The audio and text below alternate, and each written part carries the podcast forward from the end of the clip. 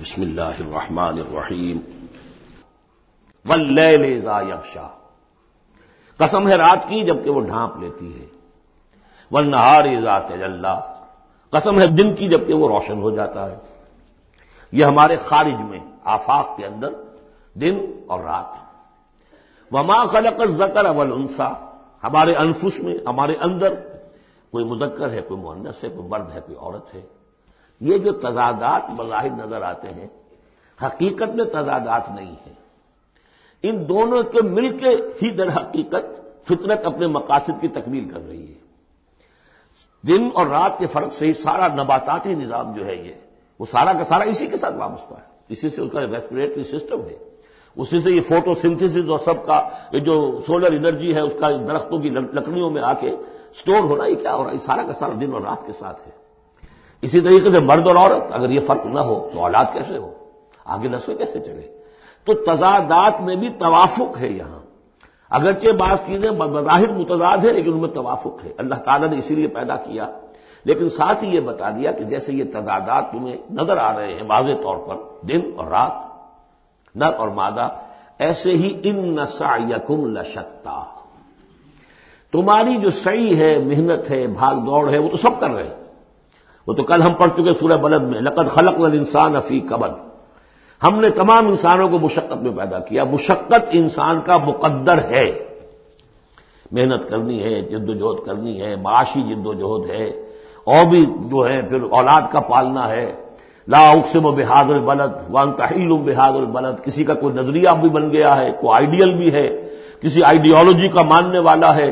اب اس پر اس کا بوجھ ہے کہ اس آئیڈیالوجی کو پروموٹ کرے، اس نظریے کو پھیلائے۔ اور پھر یہ کہ اس نظام کو قائم کرنے کے لیے تن بندھن لگائے، تو کتنے بوجھ ہیں انسانوں پر؟ پھر کتنے صدمے انسان اٹھاتا ہے؟ تو فرمایا کہ لا اسم و بحاد البلد و تعلم بحاد البلد و والد وبا ولد لقد خلق انسان افی قبل۔ مشقت تو ہر ایک کو کرنی ہے، لیکن جو نتیجے نکلتے ہیں مشقت کے وہ بالکل برعکس ہیں۔ رات اور دن کا ستزاد ہے ان میں۔ ان نسا یقم لشتا۔ کوئی شخص اس محنت کے نتیجے میں اپنے آپ کو جنت کا مستحق بنا لیتا ہے۔ کوئی شخص اسی محنت کے نتیجے میں اپنے آپ کو دو کا مستحق بنا لیتا ہے، راستے جدا ہو جاتے ہیں۔ اس کی بڑی پیاری تشریح ایک حدیث میں آئی، حضور نے فرمایا، کل و نفسی یغدو۔ ہر جان جو ہے صبح جب ہوتی ہے، ہر انسان کی فبا نفسہا۔ پھر یہ کہ وہ اپنے نفس کو بیچتا۔ اب کوئی دفتر جا رہا ہے، اپنی صلاحیت بیچ رہا ہے۔ کوئی بیچارہ وہ چونکہ اور کچھ نہیں سیکھ سکا، تھا، اینٹیں ہو رہا ہے، تعمیر کا جہاں ہو رہی ہے۔ کوئی کسی چلا رہا ہے، کوئی ہل چلا رہا ہے۔ کسی کی مشقت کوئی کوئی اپنی جسمانی قوت ہے، وہ بیچ رہا ہے۔ کوئی اپنی ذہنی صلاحیت، اپنی ایکسپرٹیز ڈاکٹر ہے، اس نے بڑی مشکل سے فن حاصل کیا ہے، وہ بیٹھ کے فیس لے رہا ہے، لیکن بیچ رہا ہے اپنے آپ کو، اپنا وقت بیچ رہا ہے۔ تو کل نو نفسی یغدو فبا نفس ہوں وہ موت کوہا وہ منہ بھی کوہا دن بھر کی محنت کر کے شخص، ایک وہ شخص ہے جس نے حلال کو پیش نظر رکھا، حرام سے بچا، جھوٹ نہیں بولا، کسی کو دھوکہ نہیں دیا۔ کسی کے ساتھ جو ہے بے ایمانی نہیں کی۔ وہ شام کو آئے گا تو مشقت تو اس نے بھی کی ہے، لیکن یہ لے کر آئے گا اللہ کی رحمت۔ دوسرا شخص مشقت اس نے بھی کی ہے۔ کہیں کم تول دیا تھا، کہیں کم ماپ دیا تھا، کہیں جھوٹ بول دیا تھا، کہیں کسی کی حق تلفی کی تھی، کہیں کسی کی عزت نس پر حملہ کر دیا تھا۔ وہ مشقت بھی کر کے آئے گا اور شام کو جہنم کی گٹڑی لے کر آئے گا اپنے کندھے پر۔ یا وہ نفس کو جہنم سے آزاد کرا کے آیا شام کو، اور یا وہ شام کو جہنم کے عذاب کی ایک گشری لے آیا ہے۔ کل نفس یغدو فبا نفس ہو فموت کوہا وبو بے کوہا اب وہ بات ہے، اب یہ اس اعتبار سے سمجھ لیجیے کہ میرے نزدیک قرآن مجید کی اہم ترین یہ صورت ہے۔ ایک راستہ ہے اس کے تین اوصاف بیان کیے ہیں۔ اگر یہ تین اوصاف ہوں گے تو خیر کے راستے پر آدمی بڑھتا چلا جائے گا۔ اور اگر اس کے برعکس تین صلاحیتیں ہوں گی تو انسان گرتا چلا جائے گا، شر کی طرف جو ہے وہ اس کا قدم آگے سے آگے بڑھتا چلا جائے گا۔ پہلے تین اوصاف کون سے ہیں؟ ولہ رضا یکشا و نہار رضا تجلّہ و ما خلق ذکر ونسا ان نسا یقم نشتا فاما من آتا و تقا و سد قبل حسن جس شخص میں عطا ہے، جود ہے، سخاوت ہے، کسی کو بھوکا دیکھے تو اگر ایک روٹی ہے تو اس کو بھی بانٹ کر کھا سکے۔ کسی کو تکلیف میں دیکھے تو اگر اس کے پاس کوئی ہے ایسی چیز جس سے کہ اس کی تکلیف وہ رفع کر سکتا ہو تو دریغ نہ کرے۔ یہ آتا ہے۔ جود، عطا، سخاوت۔ فاما من آتا، پہلی شرط یہ ہے کیونکہ ہم سورہ بلند میں بھی دیکھا ہے کہ وہ جو گھاٹی ہے جس سے گزرنا مشکل ہے فلک تحمل اقبا وہ کون سی گھاٹی تھی؟ فک و رقبت او اتعام فی یوم زی مسغبت یتیم انزا مقربت او مسکین انزا مقربہ سم کان من الزین آمن و تواس و بصبر و تواس و بالمرحمہ۔ اس گھاٹی کو عبور کر کے اگر اہل ایمان میں شامل ہوگا تو ابو بکر صدیق بنے گا، عمر فاروق بنے گا، عثمان غنی بنے گا۔ اور اس گھاٹی کو عبور کیے بغیر کسی وجہ سے اسلام لے آیا، عبداللہ ابن ابئی بن جائے گا۔ اگرچہ انہوں نے اس نے بھی کلمہ پڑھا ہے۔ اس نے بھی کہا ہے اشد اللہ الہ الا اللہ اشد اللہ محمد رسول اللہ۔ اور وہی کلمہ پڑھا ہے ابو بکر نے اور عمر نے اور عثمان نے اور علی رضی اللہ تعالیٰ عنہ۔ لیکن فرق کیا ہے؟ یہ زمین کچھ اور تھی جس میں بیج پڑا ہے۔ وہ زمین کچھ اور تھی جس میں بیج پڑا ہے۔ وہ زمین میں ہل چل چکا تھا۔ تو فرمایا کہ پہلی شے کیا ہے؟ اور یہ آیت ہم پڑھ چکے ہیں۔ چوتھے پارے کی پہلی آیت۔ لن تنال البر تن فکو مما تو تم نیکی کے مقام تک رسائی حاصل نہیں کر سکتے، جب تک کہ خرچ نہ کر سکو اللہ کے لیے اور اللہ کی مخلوق کے لیے اور وہ چیز کہ جو تمہیں پسند ہو۔ یہ نہیں کہ جو ازکار رفتہ ہو گئی، بیکار ہو گئی، پرانی ہو گئی، دل سے اتر گئی، وہ دے دیا اور پھر سمجھا کہ ہم نے ہاتم تائی کی قبر کو لات مار دی ہے۔ یہ نہیں۔ مما تحبون۔ نیکی کی گرد کو نہیں پہنچ سکتے۔ لن تنال البر رہتا تم سے کوئی مما تحبون۔ تو پہلی شرط ہے اعتا دوسرا ہے وتقا وتقا کیا ہے؟ وہی اخلاقی حص جو ہے، وہ اگر بیدار ہے، نتیجہ کیا نکلے گا؟ کہ وہ پھر نیکی کرنا چاہے گا، بدی سے بچے گا۔ وہی فال ہما فجو رہا و تقوا اگر یہ حص مر نہیں گئی ہے، یہ دفن نہیں ہو گئی ہے، اس کے اوپر حوث جو ہے، اس کا غلبہ نہیں ہو گیا ہے، کوئی اور غلط جو ہے، انسان کا رجحان اس نے اسے دبا کر نہیں رکھ دیا ہے تو تقا اس کے اندر ہوگا، میں کسی کا دل نہ دکھا دوں، میں کسی کا حق نہ مار لوں۔ اس کے اندر ایک احساس ذمہ داری جو ہے وہ موجود رہے گا۔ اور تیسری شرط وہ سد قابل حسنہ جو بھی اچھی بات اس کے سامنے رکھی جائے اور اس کا دل گواہی دے دے کہ ہاں بات ٹھیک ہے، فوراً قبول کرے، تصدیق کرے۔ اس وقت یہ نہ کرے کہ یہ میں اگر مان لوں گا تو فلاں چیز چھوڑنی پڑ جائے گی، یہ اگر مان لوں گا تو فلاں کام کرنا پڑ جائے گا۔ یہ اگر مان لوں گا تو فلاں شخص ناراض ہو جائے گا۔ یہ اگر مان لوں گا تو مجھے یہ نقصان ہو جائے گا۔ اگر یہ سوچ کر رک گیا تو فیل ہو جائے گا۔ بلکہ یہ کہ جب دل نے گواہی دے دی کہ ہاں ٹھیک ہے، حق ہے، صحیح ہے، فوراً کہو۔ دیکھیے جی آپ کی یہ بات۔ یعنی اس کو سمجھیے پریکٹیکلی اگر آپ کسی بحثم بحثی میں بھی مبتلا ہو گئی کسی کے ساتھ، اور پھر یہ ہے کہ آپ نے کسی وقت محسوس بھی کر لیا کہ پڑھنا اس کا بھاری ہے، بات اس کی صحیح ہے، لیکن ایک یہ کہ اڑے ہوئے، کیسے مان لوں میں کہ میں ہار گیا؟ ایک یہ کہ شخص کہ ٹھیک ہے صاحب، آپ کی یہ بات مجھے بالکل بالکل لگی ہے ٹھیک ہے۔ ابھی اور غور کریں گے، سوچیں گے، چلیں گے آگے اور اس مسئلے لیکن یہ بات آپ کی ٹھیک ہے۔ اس سے انسان کے اندر جو ہے پھر وہ ہم آہنگی پیدا ہوتی ہے، بات آگے بڑھتی ہے۔ لیکن یہاں سمجھ لیجیے کہ بنیادی طور پر یہ تین اوصاف ہیں۔ فاما من آتا بخل نہ ہو اتقا اور اس کے اندر یہ اخلاقی حص بیدار ہو۔ نمبر تین، جو اچھی بات سامنے آئے اس کی تصدیق کر دیں۔ فصل و یس سے روح یسرا تو ہوتے ہوتے ہم آسانی سے، اب یہ لفظ بھی آ چکا تھا سورہ علق میں۔ بلی یسرو کا لل یسرا میں نے کہا تھا اس لفظ کو یہاں نوٹ کر لیجیے اور یہیں سے یہ بات آگے کھلے گی کھلے گی۔ فصل یس سے روح یسرا جس شخص میں یہ تین اوصاف ہوں گے، ہم انہیں رفتہ رفتہ رفتہ رفتہ، سب سے اونچی اور سب سے اچھی جو اس آسانی والی شہد منزل ہے، جنت وہاں پہنچا دیں گے۔ اب اس کے برعکس دیکھیے ترتیب۔ وہ اما مم بخیلا اقتا کے مقابلے میں بخلا گیا۔ وہ بے پرواہ ہے، اسے پرواہی نہیں۔ دریا کو اپنی موت کی تغیانیوں سے کام، کشتی کسی کی پار ہو یا درمیان رہے، ہمیں سے کیا غرض ہے؟ وہ تو اپنی اس میں دل میں لگے جا رہے ہیں۔ کسی کا دل مسل دیا، کسی کے جذبات کے اوپر جو ہے ٹھیس پہنچا دی، کسی کو کچھ کر دیا، کسی کا مال ہڑپ کر لیا، کسی کو اور کسی طرح سے اس کی عزت کے اوپر جو ہے کوئی کوئی حملہ کر دیا، چلے جا استغنا، مجھے یہ احساس ہی نہیں ہے کہ وہ نیکی اور بری کا معاملہ بھی ہے اور مجھے سیدھے راستے پر چلنا ہے، بری، برائی کے راستے پر نہیں۔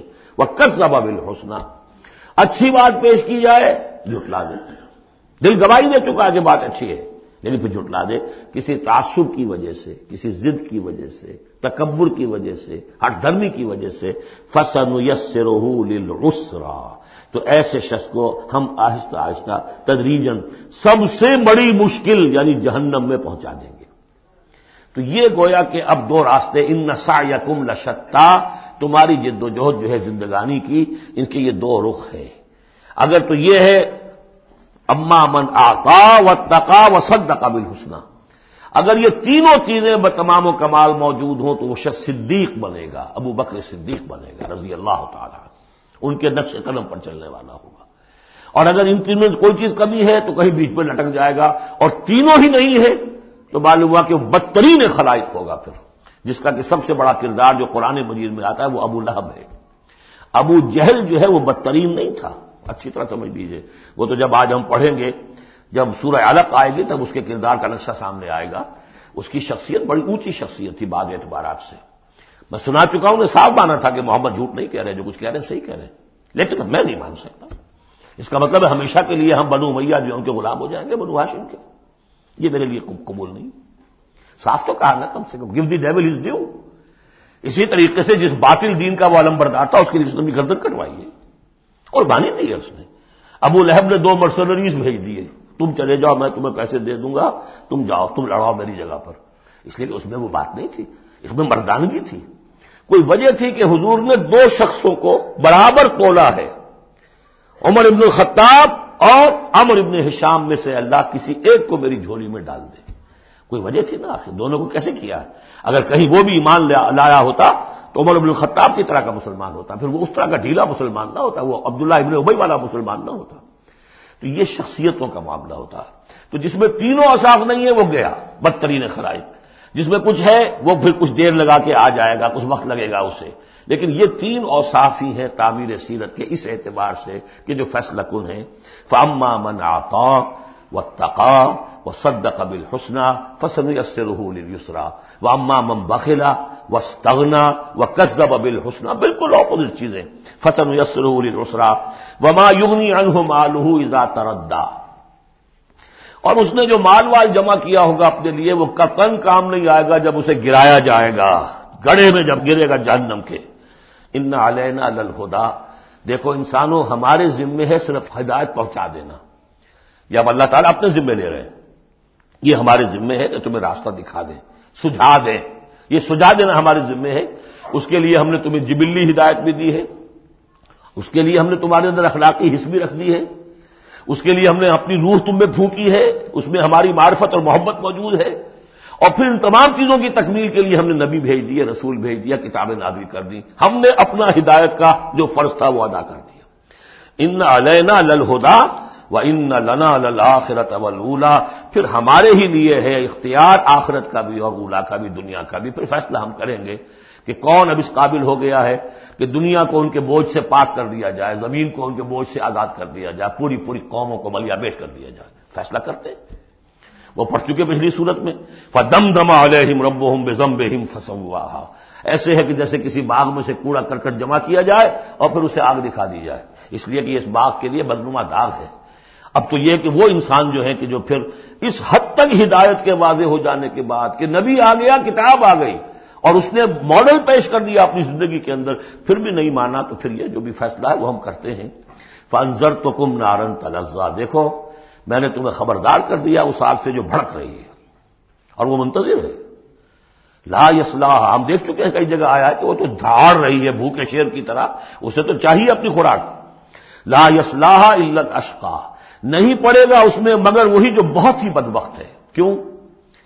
کم بدبخت تو اگر ہوتا معاملہ تو اور ہوتا یہ محمد کے آنے کے بعد بھی صلی اللہ علیہ وسلم جس کی حقیقت نظر نہیں آئی تو اس سے بڑا بدبخت کوئی ہے ہی نہیں۔ اس لیے کہ اگر کچھ اندھیرا ہو، کچھ روشنی ہو، آدمی ٹھوکر کھا جائے۔ چلیے بھائی، کچھ اندھیرا بھی تھا، جھٹپٹا تھا، پوری روشنی نہیں تھی۔ نصف النہار پر سورج چمک رہا ہو اور آپ ٹھوکر کھائیں تو پھر قصور کس کا ہے؟ تو آپ کا ہے۔ اس اعتبار سے اب بیست محمدی کے بعد صلی اللہ علیہ وسلم جس شخص نے اپنے آپ کو محروم رکھا، وہ اشقا ہے۔ لا اسلح الشقا الزی کا زبا و جس نے جھٹلایا ہے اور منہ پھیر لیا ہے۔ وسن بحل اتقا اور ہم بچا دیں گے یا بچا دیا جائے گا اس سے جو بہت ہی متقی ہے۔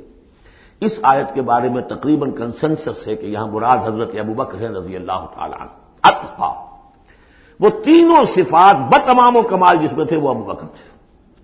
یہی وجہ ہے کہ تصدیق بالحسنہ میں ایک لہجہ نہیں لگا۔ حضور فرماتے ہیں کہ میں نے جس کے سامنے بھی اپنی نبوت کی دعوت رکھی، اس نے ضرور کچھ نہ کچھ توقف کیا، سوچا، سوائے ابو بکر کے کہ ایک لہجے کا توقف نہیں کیا۔